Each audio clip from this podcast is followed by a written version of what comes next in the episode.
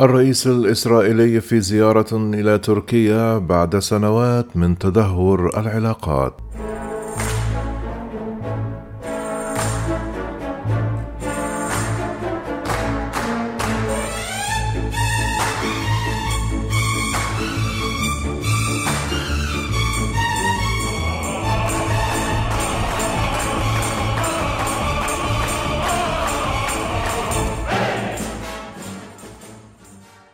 من المقرر أن يتوجه الرئيس الإسرائيلي إسحاق هرتسوغ الأربعاء إلى تركيا حيث سيلتقي نظيره رجب طيب أردوغان في زيارة ترمي إلى تحسين العلاقات بين البلدين بعد سنوات من التصدع. وتعتبر زيارة هورتسوغ هذه الأولى لرئيس إسرائيلي إلى تركيا منذ عام 2007 وقد تقررت قبل أسابيع من العملية الروسية في أوكرانيا. خصوصا بعدما دخل البلدان خلال الأيام الأخيرة بقوة على خط الوساطة بين كييف وموسكو في محاولة لوقف الحرب المستمرة منذ نحو أسبوعين.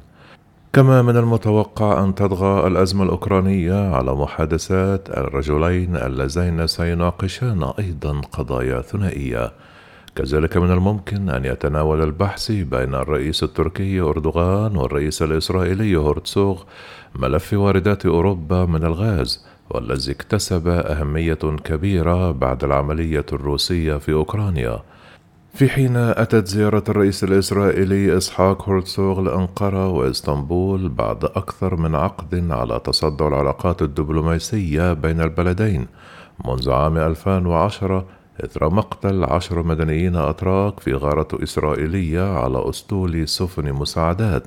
فقد أبرم البلدان اتفاقات مصالحة في عام 2016 شهد عودة سفيرهما لكن هذه المصالحة ما لبثت أن انهارت بعد عامين إلا أن الأشهر الأخيرة شهدت تقاربا واضحا بين تركيا وإسرائيل استحدث رئيس الدولتين مرات عدة منذ تنصيب إسحاق هرتسوغ في تموز يوليو الماضي.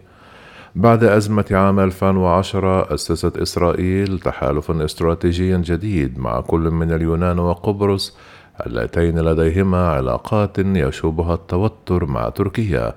وعقدت هذه الأطراف في السنوات الأخيرة وبشكل منتظم لقاءات ثلاثية كما أجرت تدريبات عسكرية مشتركة.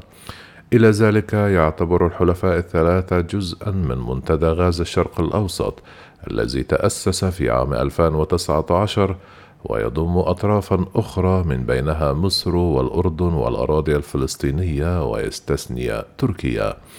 يذكر أنه في عام 2020 وقعت إسرائيل واليونان وقبرص اتفاقا لبناء خط أنابيب إستميد لنقل الغاز من شرق البحر المتوسط إلى أوروبا في مشروع أثار حفيظة أنقرة. ويتوقع مسؤولون إسرائيليون أن يناقش هرتسوغ وأردوغان. آفاق تصدير الغاز الإسرائيلي إلى أوروبا عبر تركيا في ظل تزايد المخاوف في القارة من ضعف الإمدادات في أعقاب العملية العسكرية الروسية التي ما زالت مستمرة في أوكرانيا.